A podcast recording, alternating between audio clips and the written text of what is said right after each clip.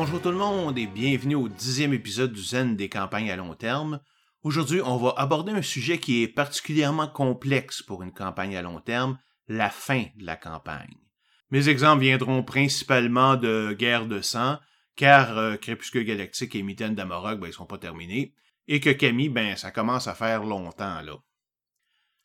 Mais avant de commencer, un petit message d'intérêt public. Euh, les préparations pour le Festival Draconis vont bon train, et si vous êtes au Québec, je vous invite à venir y faire un tour. Ça se passe les 28 et 29 février et 1er mars 2020, toujours au Cégep du Vieux-Montréal, toujours dans le contexte du Festival Montréal Joue, et toujours 100% gratuit.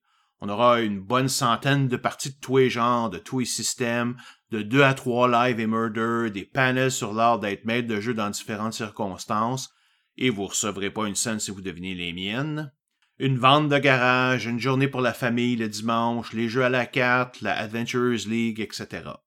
Bref, un paquet de choses de qualité pour pas un sou, sauf la cafétéria évidemment. Là, en termes de rapport qualité-prix, là, il n'y a pas grand, y a pas grand chose de mieux, là. Surtout que la qualité de nos maîtres de jeu depuis quatre ans est extraordinaire. Alors, manquez pas ça, invitez vos amis, venez en groupe si vous êtes de l'extérieur de Montréal, mais surtout, venez nombreux, on va avoir un fun noir. Bon, c'est pas tout, là, on a quand même un sujet à traiter. Quand vous jouez une aventure typique, vous avez un début, un milieu, puis une fin. En général, arriver à la fin, ça n'a rien de spécial. Là. Je veux dire, le scénario est complété, vous mettez vos personnages que vous avez joués une à cinq fois de côté, puis c'est tout. Évidemment, pour les campagnes à long terme, on peut pas faire ça comme ça. Premièrement, et ça c'est le grand défi du maître de jeu, la fin doit en valoir la peine. Ça fait 3, 4, 5 ans que vous jouez la même partie avec les mêmes personnages. Il faut que la fin soit digne de tout ce qui s'est passé. C'est pas un problème unique au jeu de rôle, sur table d'ailleurs. C'est particulièrement présent dans les jeux vidéo, où les finales sont souvent créées à la fin et en toute vitesse, alors qu'il n'y a même plus d'argent. Le résultat est qu'on reste sur notre fin. C'est comme tout ça pour ça, là. Deuxièmement, il y a la question des personnages. C'est sûr que vos joueurs vont aimer leurs personnages. C'est quand même pas pour rien qu'ils ont été capables de les jouer pendant tout ce temps-là. Donc, le fait d'arriver à un moment où ils joueront plus peut être difficile pour certains d'entre eux. Ils voudraient que ça continue. Bon, il n'y a pas grand-chose à faire pour les satisfaire sur ce dernier point. Hein. La campagne ne peut pas juste se continuer à l'infini, surtout si elle vous intéresse plus vous-même. Mais vous devez au moins leur donner une fin satisfaisante qui met en valeur leur personnage et qui clôt le cercle sur leur passé et leur futur. Le but étant de terminer de façon à ce que chaque personnage ait une fin satisfaisante dont le joueur pourra se rappeler. Longtemps. Comme vous pouvez le voir, le défi est quand même de taille, mais comme pour tout autre problème, il y a des solutions et c'est ce qu'on va voir dans le reste de cet épisode.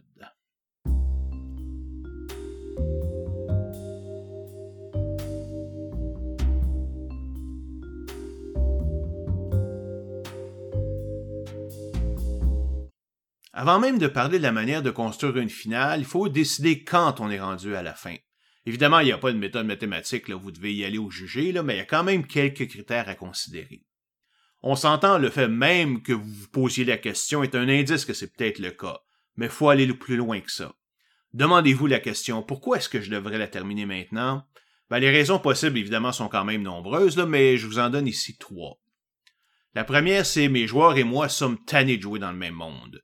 Notez que j'ai pas dit que les joueurs sont tannés de jouer les mêmes personnages, car ils peuvent toujours très bien changer de personnage pendant la campagne si le cœur leur en dit, sans impacter l'ensemble de la campagne. Non, non, non, c'est que le sujet de la campagne ne, vous intéresse plus et ne les intéresse plus. D'un autre côté, attendez pas que tout le monde soit complètement écœuré, car ils voudront probablement même pas jouer la finale.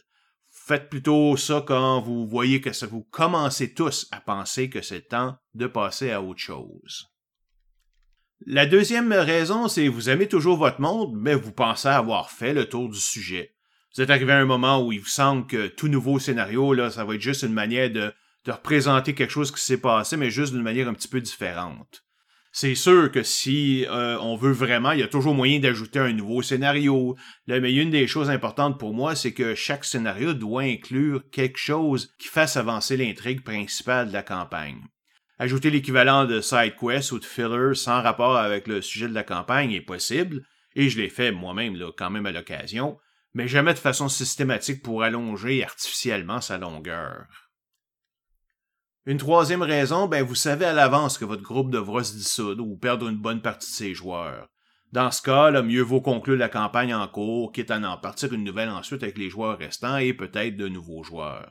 Notez ici que si les départs se font de façon graduelle, c'est beaucoup moins grave, là. Et il est possible de continuer à jouer à la même campagne simplement en les remplaçant. Surtout que dans une campagne sur plusieurs années, c'est pratiquement impossible qu'il n'y ait pas de changement dans le groupe du tout. Là. Dans Guerre de sang, si je regarde ça, j'ai commencé avec les personnages de Radley, George Etienne, Willem et euh, Edward. Ensuite, j'ai perdu Edward pour presque deux ans parce qu'il est parti enseigner dans d'autres pays. Puis Willem définitivement. Puis j'ai ajouté Abigail et Angelica. Puis ajouté et perdu Pierre. Puis ajouté Lita. Pourtant, personne ne pouvait dire à la fin qu'il ne s'agissait pas de la même campagne, c'était vraiment le même monde, car j'ai inclus ces changements de personnages dans les événements de la campagne. Le personnage qui se sacrifie ou qui quitte le groupe pour accomplir quelque chose de significatif pour son futur, etc., etc. Une chose également, là, consultez vos joueurs. Vous êtes plusieurs à jouer, vous n'êtes pas tout seul. Là. S'ils sont tannés, voyez pourquoi, et voir s'il y a des choses que vous pouvez changer pour améliorer la situation. Si vous êtes vous-même un peu tanné, demandez-leur s'ils ont des idées originales sur ce que vous pouvez faire. Et il faut que la décision d'arrêter soit prise en groupe, sauf bien sûr si ça vous tente absolument plus comme maître de jeu, là. Parce que de toute façon, il n'y a plus grand-chose à faire à ce moment-là. À la rigueur, vous pourriez voir s'il y a quelqu'un d'autre qui voudrait prendre votre place comme maître de jeu, là, mais personnellement, j'ai jamais vu ça. On s'entend, il n'y a pas de longueur idéale pour une campagne, ça dépend de chaque groupe. Ça peut être une dizaine de parties, où on s'entend qu'il faut quand même que ça soit moindrement long pour parler d'une campagne à long terme, là, quand même. Ou ça peut aller jusqu'à 150, 200 sessions, dépendant de votre fréquence de jeu. C'est vous qui décidez. Moi, vous l'aurez compris, je préfère et me prépare pour une campagne sur plusieurs années, mais c'est mon choix personnel. Dernier point avant de passer au contenu de la finale, donnez-vous le temps nécessaire pour bien la faire. Plus la campagne est longue et complexe, plus la finale sera longue si vous désirez vraiment régler la majorité des fils de l'histoire. Pour une campagne d'une dizaine de parties, une ou deux sessions sont suffisantes. Mais pour une campagne de 100 et plus sessions, là, à moins d'avoir joué un paquet d'aventures indépendantes, là, vous aurez besoin de plus longtemps que ça.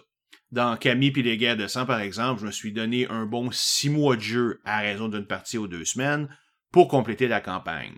Ça représente donc environ 13 sessions, soit presque 10% du nombre total de sessions de la campagne. De cette façon, la personne s'est senti rushée de terminer à tout prix, et à moins d'avoir une date butoir causée par un événement externe, je vois pas de raison de fixer une date précise pour la session. On est dans la finale, oui, mais elle finira quand elle finira, là, quand même. Supposons donc que vous avez décidé collectivement que c'est le temps de terminer votre campagne. Comme maître de jeu, c'est maintenant votre rôle de préparer la fin. Voyons ce qu'une bonne finale de campagne devrait contenir. Premièrement, c'est peut-être évident pour la plupart d'entre vous, là, mais la finale doit être la conclusion logique de tout ce qui s'est passé dans la campagne. Vous avez mis de quelques mois à quelques années à introduire un univers et ses conflits, vous devriez donc les résoudre, au moins la majorité d'entre eux, une fois pour toutes. Ça veut pas dire que tout est réglé pour le mieux, là. car si on prend ça au pied de la lettre, ben la fin du monde est une conclusion valable. Mais bon, moi, quand je joue, je veux que mes joueurs gagnent, dans le sens où ils réussissent à régler la situation de façon satisfaisante. Je suis plus intéressé à voir comment ils vont réussir plutôt que s'ils vont réussir. Mais encore là, c'est personnel et vous pouvez faire différemment.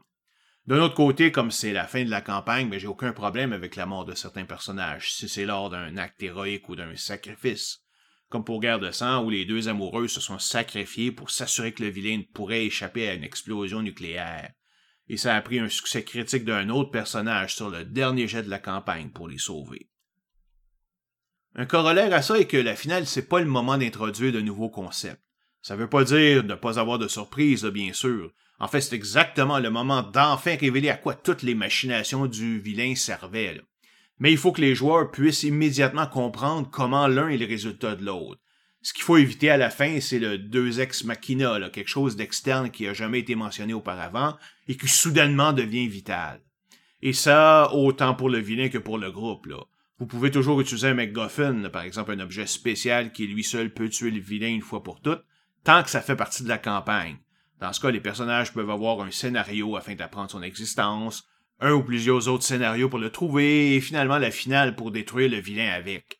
Ce qu'il faut éviter, c'est que le groupe se rende au repère du vilain sans idée comment le détruire, et dans le même scénario, apprendre l'existence de l'objet, le trouver et le détruire avec. Ça, ça, ça passe généralement pas très bien pour les joueurs. Je trouve un peu ridicule de dire ça, mais votre campagne doit être intéressante et surtout dramatique. C'est le temps des longs discours du vilain, de la bravade des personnages, des confrontations longues et pénibles gagnées par un cheveu, des actions héroïques, des sacrifices pour compléter la mission, etc. Plus elle sera dramatique, plus vous vous en rappellerez longtemps, vos joueurs et vous. Une manière pour être sûr que votre finale soit satisfaisante est qu'il faut qu'elle complète le maximum de fils de votre intrigue. C'est généralement pour ça que plus la campagne est longue, plus la finale doit être longue aussi.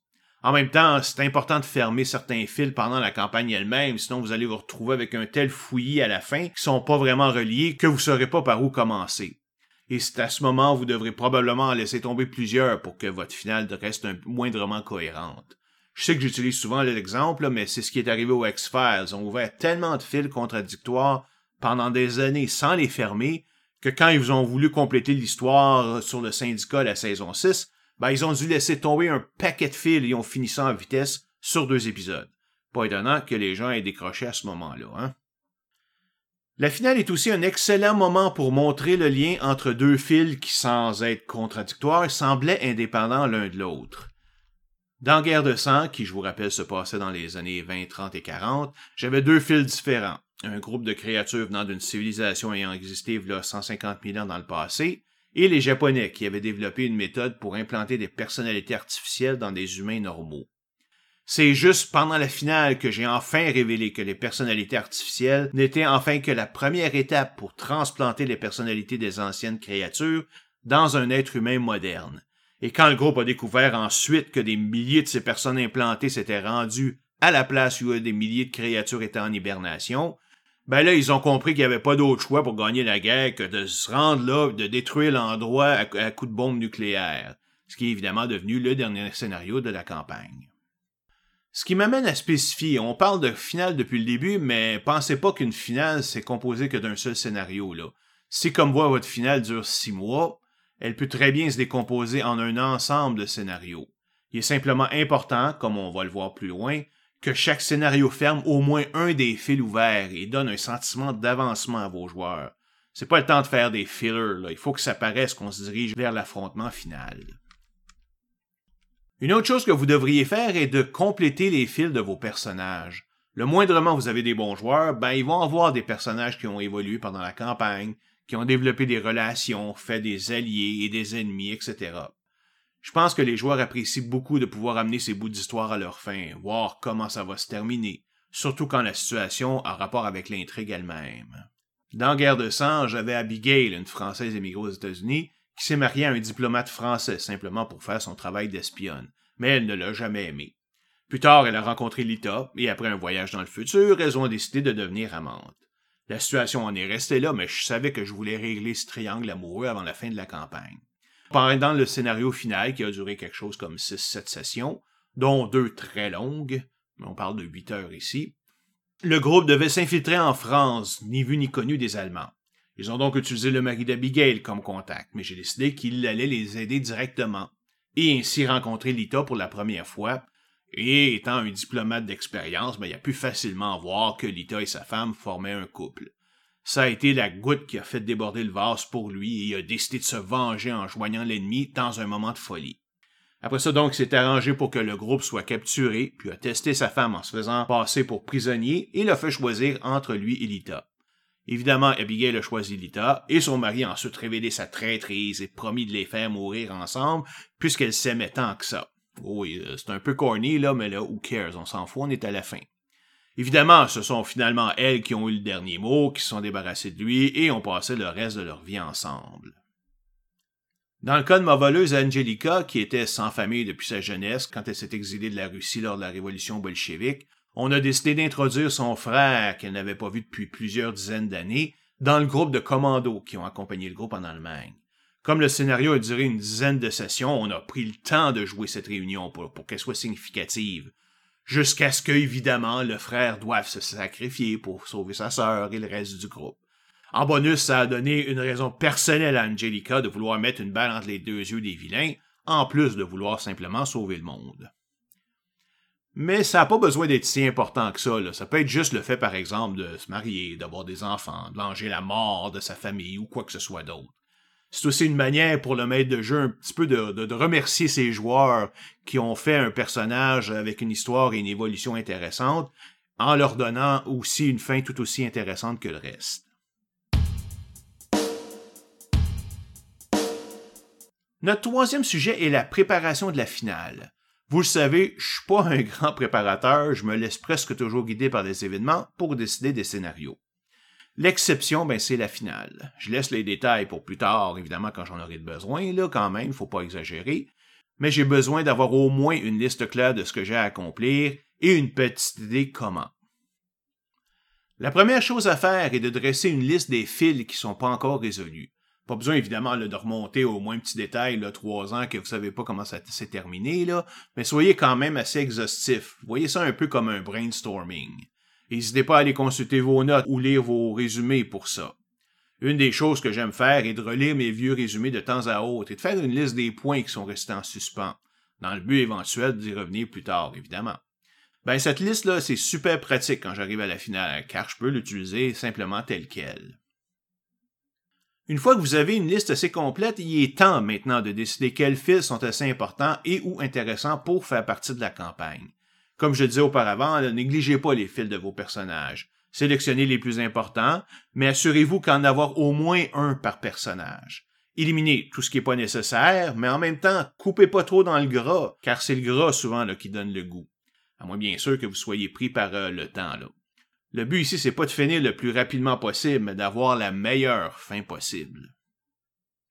Une fois la liste de fils à régler établie, c'est le temps de penser à des scénarios qui vont le faire. Et là, c'est le temps d'être très créatif, de sortir des sentiers battus. C'est la fin, là, calvaire. Vous pouvez vous lâcher lousse. Puis en plus, vous n'aurez pas à dealer avec des conséquences dans le futur parce qu'il n'y en a pas de futur. Il n'y a donc aucune raison de vous retenir en restant, bien sûr, évidemment, dans les paramètres de votre campagne. Chaque scénario devrait régler au moins un des fils et peut-être plus. Il est également important de bien choisir l'ordre d'exécution des scénarios pour qu'ils représentent une sorte de, crescendo qui va aboutir au dernier scénario final, puis en même temps, ça va aider à bâtir l'anticipation des joueurs. Une pratique classique est de régler les fils en ordre d'importance, mais n'hésitez pas à faire autrement si ça fait mieux avec votre campagne puis avec votre style. Surtout dans le cas du dernier scénario, faites tout ce qui est possible pour que tous vos joueurs soient présents. Réarrangez votre horaire s'il faut, sautez une session. Imaginez le plaisir d'un joueur qui joue 5 ans juste pour manquer la fin. C'est un peu comme manquer le punch à la fin de Six Sense. Le film n'a vraiment pas son impact si t'as pas vu exactement c'est quoi le mystère à la toute fin. Dernier point, la collaboration de vos joueurs est essentielle pour faire une finale mémorable. C'est pour ça que vous ne devez pas attendre que tout le monde soit et avant de la démarrer, sinon il risque de manquer de motivation. Si vous prenez la décision au bon moment, ils vont être à la fois contents qu'elle arrive et en même temps super motivés à y participer. Et c'est pour ça aussi que vous devez construire une anticipation.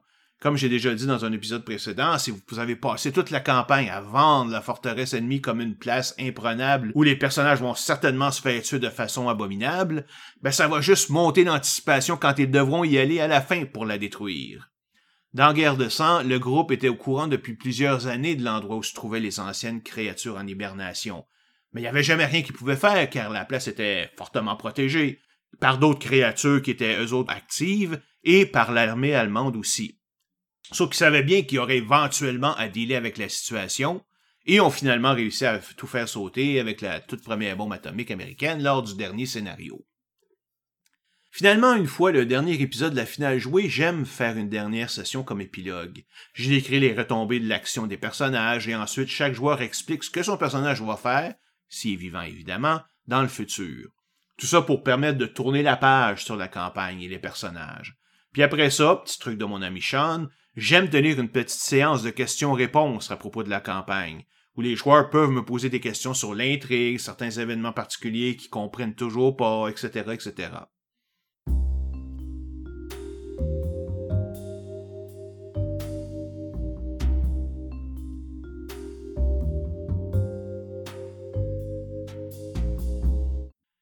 C'est maintenant tout pour cet épisode. Je vous rappelle de venir nous voir à Draconis, car j'ai aucune idée si j'aurai le temps de faire un autre épisode d'ici là.